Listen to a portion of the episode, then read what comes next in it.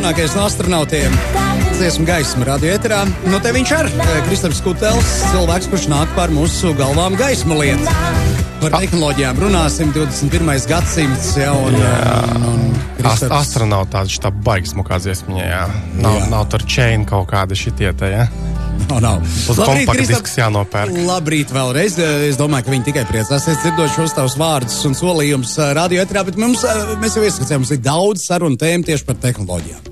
Jā, sākam? jā, jā, nu kā, nu, jūs sākumā bija jautājums kaut kas tāds. Jā, Facebookā klejo kaut kāds teksts, ka saskaņā ar Facebook politiku man ir kaut kā vienu reizīti jānopublicē kaut kāds mistisks teksts ka viss kaut kādu, ko es publicēju, ko es tur pārpublicēju, tas viss ir mans. Mēs pirms man... gada par to runājām. Nē, nē, nē bet tagad ir aktualizējies atkal, un no tīri sakarīgiem cilvēkiem šie posti atkal nāk ārā. Es tad vēl vienreiz tev pārjautāju, vai tas ir nepieciešams. Jā, neatbild lūdzu manā vietā. Ko domā nē, nē. par šo visu? Mēs vienkārši atceros, kā mēs pirms apmēram gadu par šo runājām, ka tas toreiz arī aktualizējās, un mēs nonācām pie secinājuma, ka tas ir absolūts muļķības. Nu, tieši tā, nu, tā kā vēsturē viss cikliski, jā, tad visas muļķības arī parasti atgriežas pēc kaut kāda laika, kad ir aizmirstas, lai vēlreiz varētu izmalt cauri. Nu, protams, ka nekas nav jāpublicē no šādiem paziņojumiem.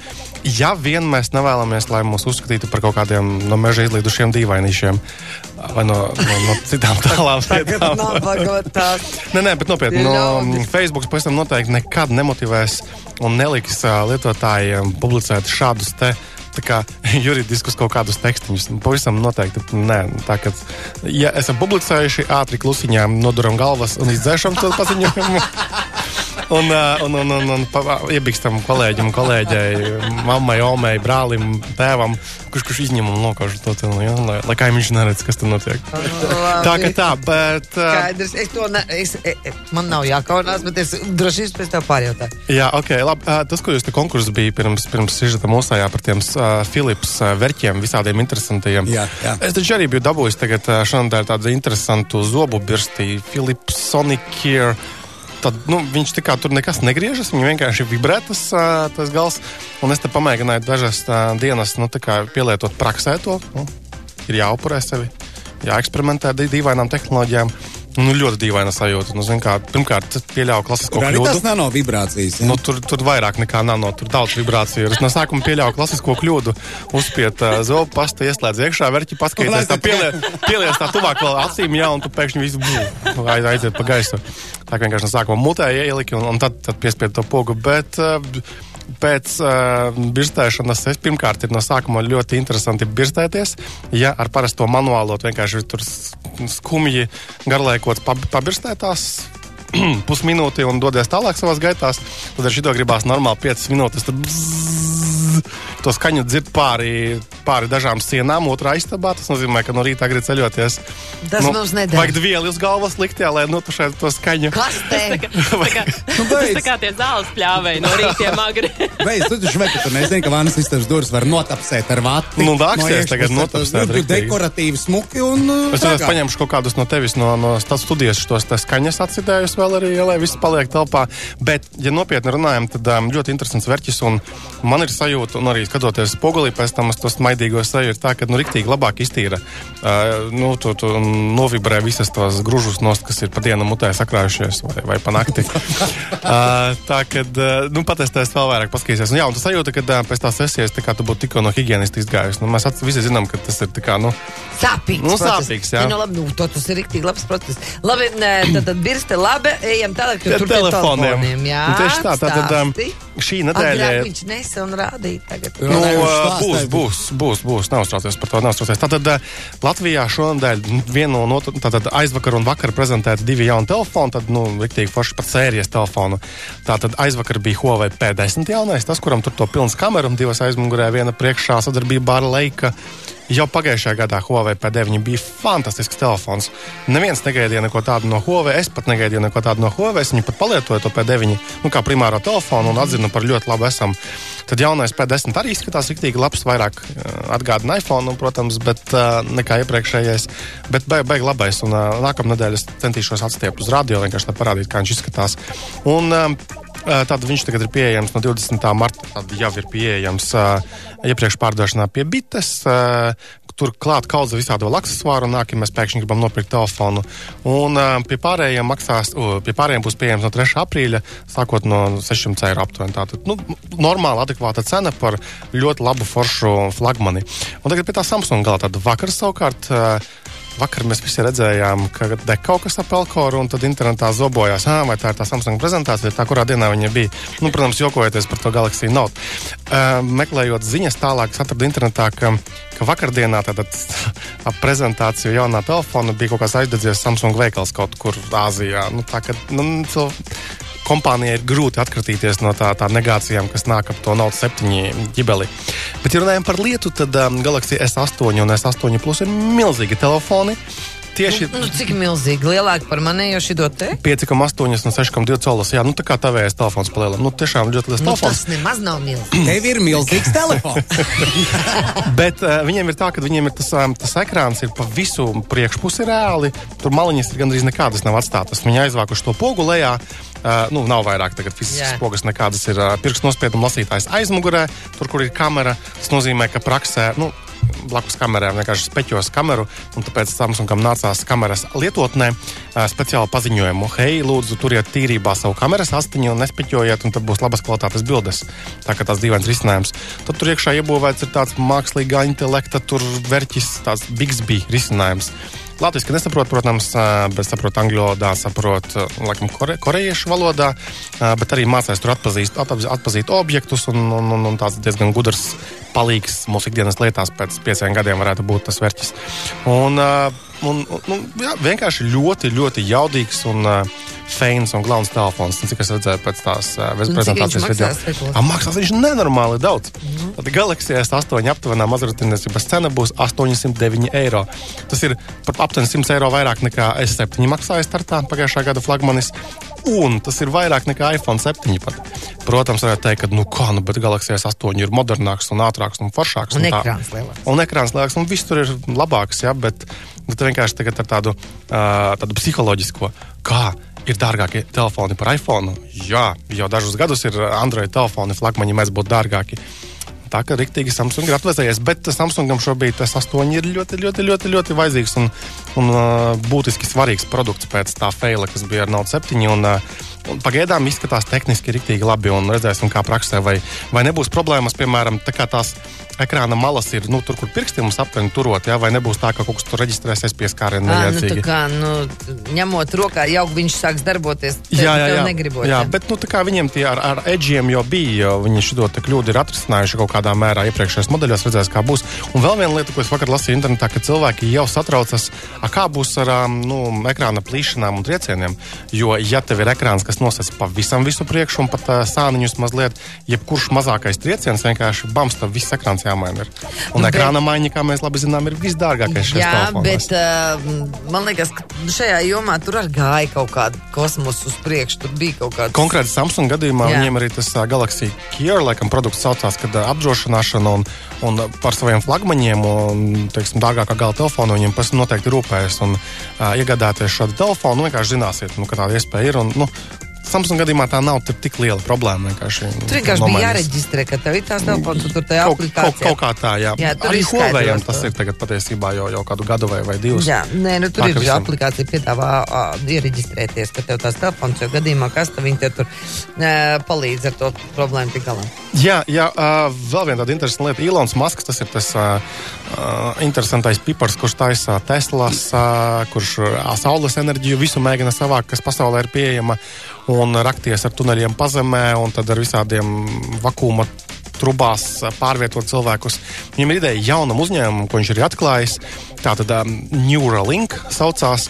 Tā, tā uzņēmuma tā galvenā tāda vienkāršā doma ir savienot cilvēku smadzenes ar datoriem. Jo, jo viņš redz, uzskata, ka Tagad eh, tātad aktuāli izmantotie tātad, eh, saziņas veidi ar tehnoloģijām ir baigi lēnīgi. Nu, jā, tur, tur divi rokas mums ir, kaut kāda tastatūriņa paklabinam, mēs tur kaut kādu pelīti pavalkājam, tas ir reāli novecojis veids, un datori ir ļoti tālu uz priekšu tikuši, tīpaši mākslīgais intelekts. Mums vienkārši vajag, nu, vienkārši, nu, tā kā matricā iesprāst kaut ko skaustā, jā, un tad vienkārši mēs varam ātrāk apvainot, ap, apmainīties ar informāciju un pieslēgt, sazvanīties normāli ātrāk. Jā. Tā, ka, protams, kad nu, cilvēki ne īsti gribētu spraust sev skaustā kaut kādus kabeļus. Tāpēc viņi sāks no sākuma ar medicīnas pielietojumu pētīt. Tad viņiem būs kaut kāda zinātnieku, kaut kas visu to vada projektu. Un, no sākuma sadarbosies ar cilvēkiem, kuri, kuriem ir uh, kaut kādas nebūtu uh, smadzeņu nu, kaitas, ja, un kas, ka, kuras ir, var mēģināt risināt, iejaucoties kaut kā smadzeņu darbībā. Tas viss ir ļoti, ļoti smalki, tas ir ļoti sarežģīti. Bet, nu, kā mēs zinām, Ilons, kuram ir um, vēlme dabūt cilvēku uz Marsa, un uh, taisa raķetes, taisa elektroautorātu. Nu, nu, nu, redzēsim, kā viņam sanāks. Viņam varētu arī sanākt, ja vien nauda nebeigsies tam projektam. Viņš tāds, jā, tāds uh, izskatās. Tas baigais pipars, no? Jā, ja tā var izteikties. Par viņu rakstīs pēc tam vēl kaut kādās grāmatās. Jau, jau raksta, jau, protams, rakstīs vēl daudz un dikti. Jā, man nu, liekas, ka viņš ir tāds Einsteina veidīgais. Ejam uz priekšu. Jā, um, tā. Uh, Starcraft ir kāds spēlējis? Nu, Baibelē noteikti nē. nē. Jā, nespēlēja Starcraftu. Nu, pēkšņi tā, ja nu mēs esam pirms 10, labi, 15, 20 gadiem spēlējuši Starcraftu, kad mēs bijām maziņi un skraidījām pa lauku ēdām smiltis uh, to starp, tad um, Starcraftam būs jaunā versija vasarā. Un varēs vēlreiz visu vasaru neiet laukā no mājas un ar deķi aizklāt. Nu, bet Pokemon ir beigušies. Nē, nu, Pokemon nav Nobeidzās. beigušies. Tagad, tā, tagad taču uz Androidiem ir pieejams arī Super Mario Run. Jaunais. Klausies, tu zināji to, ka, piemēram, no Krievijas izlūkdienesti um, zina, kāpēc vispār tāda spēle radīja. To da, radīja amerikāņu ļaunieti, lai varētu um, slepenos objektus visus iepazīt. Kā tik ne tā, jā, protams. Krievijā. Daugopilī šajā nedēļas nogalē būs interesants uh, pasākums, atklātā lekcija Getting Started with IT, jeb sākam darīšanu IT jomā. Un es vienkārši gribēju to pieminēt, tāpēc, ka nu, parasti reģionos ar tiem IT pasākumiem nu, ir kā ir. Viss parasti notiek Rīgā. Tāpat arī viens mītaps bija vakar no manā darbiņā. Un uh, tas, kad notiek um, ārpus um, ūdens galva, šādi pasākumi ir vienmēr atzīstami. Tātad uh, paskatāmies um, un pasakojam tātad sestdienā, 1. aprīlī 12. Daugopils biznesa inkubatora telpās notiks šis pasākums. Tas būs, nav joks. Tas nav joks, nē, nē, pavisam noteikti. Un, nu, lai, lai vācas arī tās IT cilvēku komunas vai vienkārši ieinteresēto cilvēku arī Daugopilī, Ventspilī un citās vietās. Tā kā lai attīstās tas viss pasākums, baigi malači. Lūk, uh, un Ikea tā tad ne tikai griež kokus man blakus mājai dienām un naktīm, lai būvētu veikalu. IKEA ir beidzot izlēmusi ienākt arī viedo māju risinājumos. Tātad taisīs un tirgos spuldzītes, kuras var vadīt no telefoniem vai no citiem gadgetiem un gadgetus. Tur, slēdzīšus, un viņam tāda smieklīga video, kurā tur bučojas divi jauni cilvēki. Un tad kā viņš nu, tur tāds ripulītis ir, tāds var pagriezt viņu tā, un tad tas gaismas samazinās, tad viņi bučojas, un tad atpakaļ atstās gaismas un vairāk nebučojas. Nu, tāds tā ļoti interesanti. Bučošanās. Tā, kad, tā, kad uzcels mums tur tā veikalu, ja tad mēs varēsim iet un teikt, lūdzu, iepakojiet man, man, man lūdzu šitos te. Lampi. Jūs man nozāģējāt manam skatam desmit kokus, tagad piedodiet man to lampiņu, o, un, lai es varu normāli pabučot. Un, un to, to, to produktu sauc trādfree. Eh, kas uh, wireless, uh, ja bezvada no svīdišiem. Vienkārši veiklā, dodiet man lūdzu to strādrīdi, ja tās puldzītes mums vajadzētu kādas 15. Labi, uztaisam vien trādrīdi radio ēterā. Mums ir atbalstītāja konkurss, kur ir forši balviem. Tātad šodien mums ir tātad konkurss sadarbībā mūsu foršo lieldraugu internetu lielveikalu 1a.lv. Uh, un uh, tuvojas Patiesībā pavasaris jau ir klāts un uh, parādās ielās velosipēdisti, un arī paši mēs pucējam savus rumakus un brauksim. Un arī par šo tēmu tad arī būs jautājums. Tātad, uh, Un balvā, jā, balvā būs vienkārši foršs, noderīgs uh, velodatoriņš. Tātad parādīs ātrumu, parādīs distanci, maksimālo ātrumu un, un, un pulksteni un visu kaut ko tādu. Nu, lai mēs varētu, mums visiem patīk uzskaitīt, cik tā mēs nogājām tos soļus, ja dienas laikā. Nu, viņš jau arī uzreiz nopietnāk izskatās uz ielas, jo viņam nu, tur maz protams. Jā. Uh, nu ko, 674, 477, 44 ceļš uz radio ēteru. Labrīt! Labrīt! Kā jūs sauc? Ivo. Ivo, jums ir datoriņš velosipēdam datoriņš velosipēdam nav. No, redz, nu, bet liela iespēja tagad dabūt. Labrīt, jā. Tad, tad jautājums pēc tam vienkārši. Cik uh, dažādu zīmolu velosipēdi šobrīd ir iegādājami internetu lielveikalā 1A.CLV? Cik, cik? To, cik, cik zīmoli ir pārstāvēti šajā kategorijā?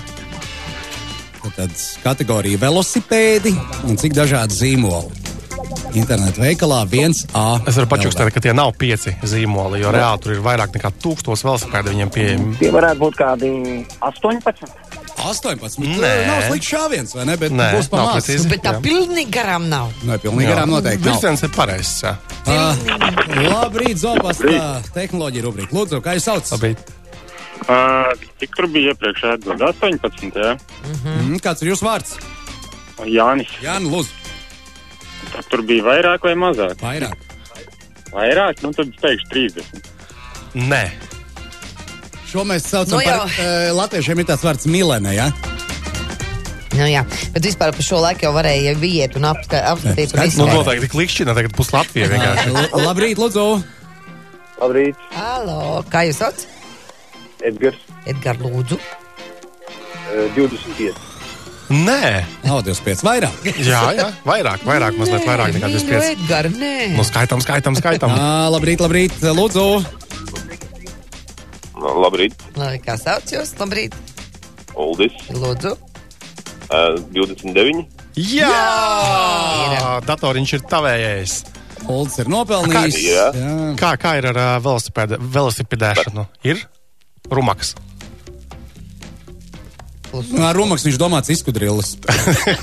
Jā, jums ir ciskudrilis. Vai ērn preisiņš kaut kāds? Nu, Ļisē kādu vēl mēs zinām?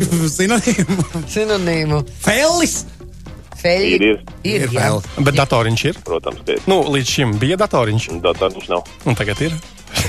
Tagad jūs būsiet pirmais rajonā. Tagad jums ir datoriņš arī. Jā. Tagad jūs baidīsieties par riteni vēl vairāk.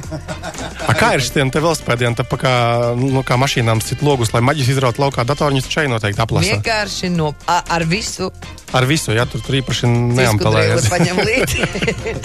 Labi, Uldi, nešimpēsim vairāk. Uldi, Uldis ir nopelnījis datoru savam uh, velosipēdam. Uh, tūlīt mēs ar Uldi arī runāsim aizkadrā. Bet, uh, noslēdzot sarunu, Kristap, Jā. tu par to saku no iPhone kaut ko gribēji teikt? Ah, starp citu, jā, pareizi. Latvijā beidzot ir vismaz pie diviem uh, mobilā sakra operatoriem pieejams tas jaunais sarkanais iPhone. Ko tas nozīmē? Viņš ar kaut ko vēl atšķirās vai tikai krāsu? Tātad, tas, ko es parasti rakstu un, un, un ko es gribu teikt, tad šis telefons ir tāda īpašā versija. Ir tāda um, produkta red kategorija, uh, kad Apple, sadarbo, Apple un citas kompānijas sadarbojas ar tādu organizāciju, kas atbalsta HIV un AIDS um, un, un vēl tur dažus citus lielu slimību ārstēšanu. Un patiesībā, pērkot šādu telefonu, būtu jāizdomājas par to lietu, lai nav tā, ka, oh, jaunas sarkanā krāsa, oh, ejam pirkt, smuki izskatās vienkārši zinām, kā, kāpēc tas telefons ir sarkans, ko nozīmē produkta red. Un ka reāli tā ir kaut kāds nu, labums pasaulē no tā, ka tu esi iztērējis kaudzes naudas un nopircis šādu jaunu sarkanu smuku Bet gadžetiņu. citādi, citādi, Citādi tas tehniski tas ir tas pats vecais labais iPhone 7 vai 7 plus. Labais iPhone. Nu jau vecais, nu jau lai- vecais. Ko lai saka tie, Pēc visiem P10 un S8. No No kā, nu? saistījiem.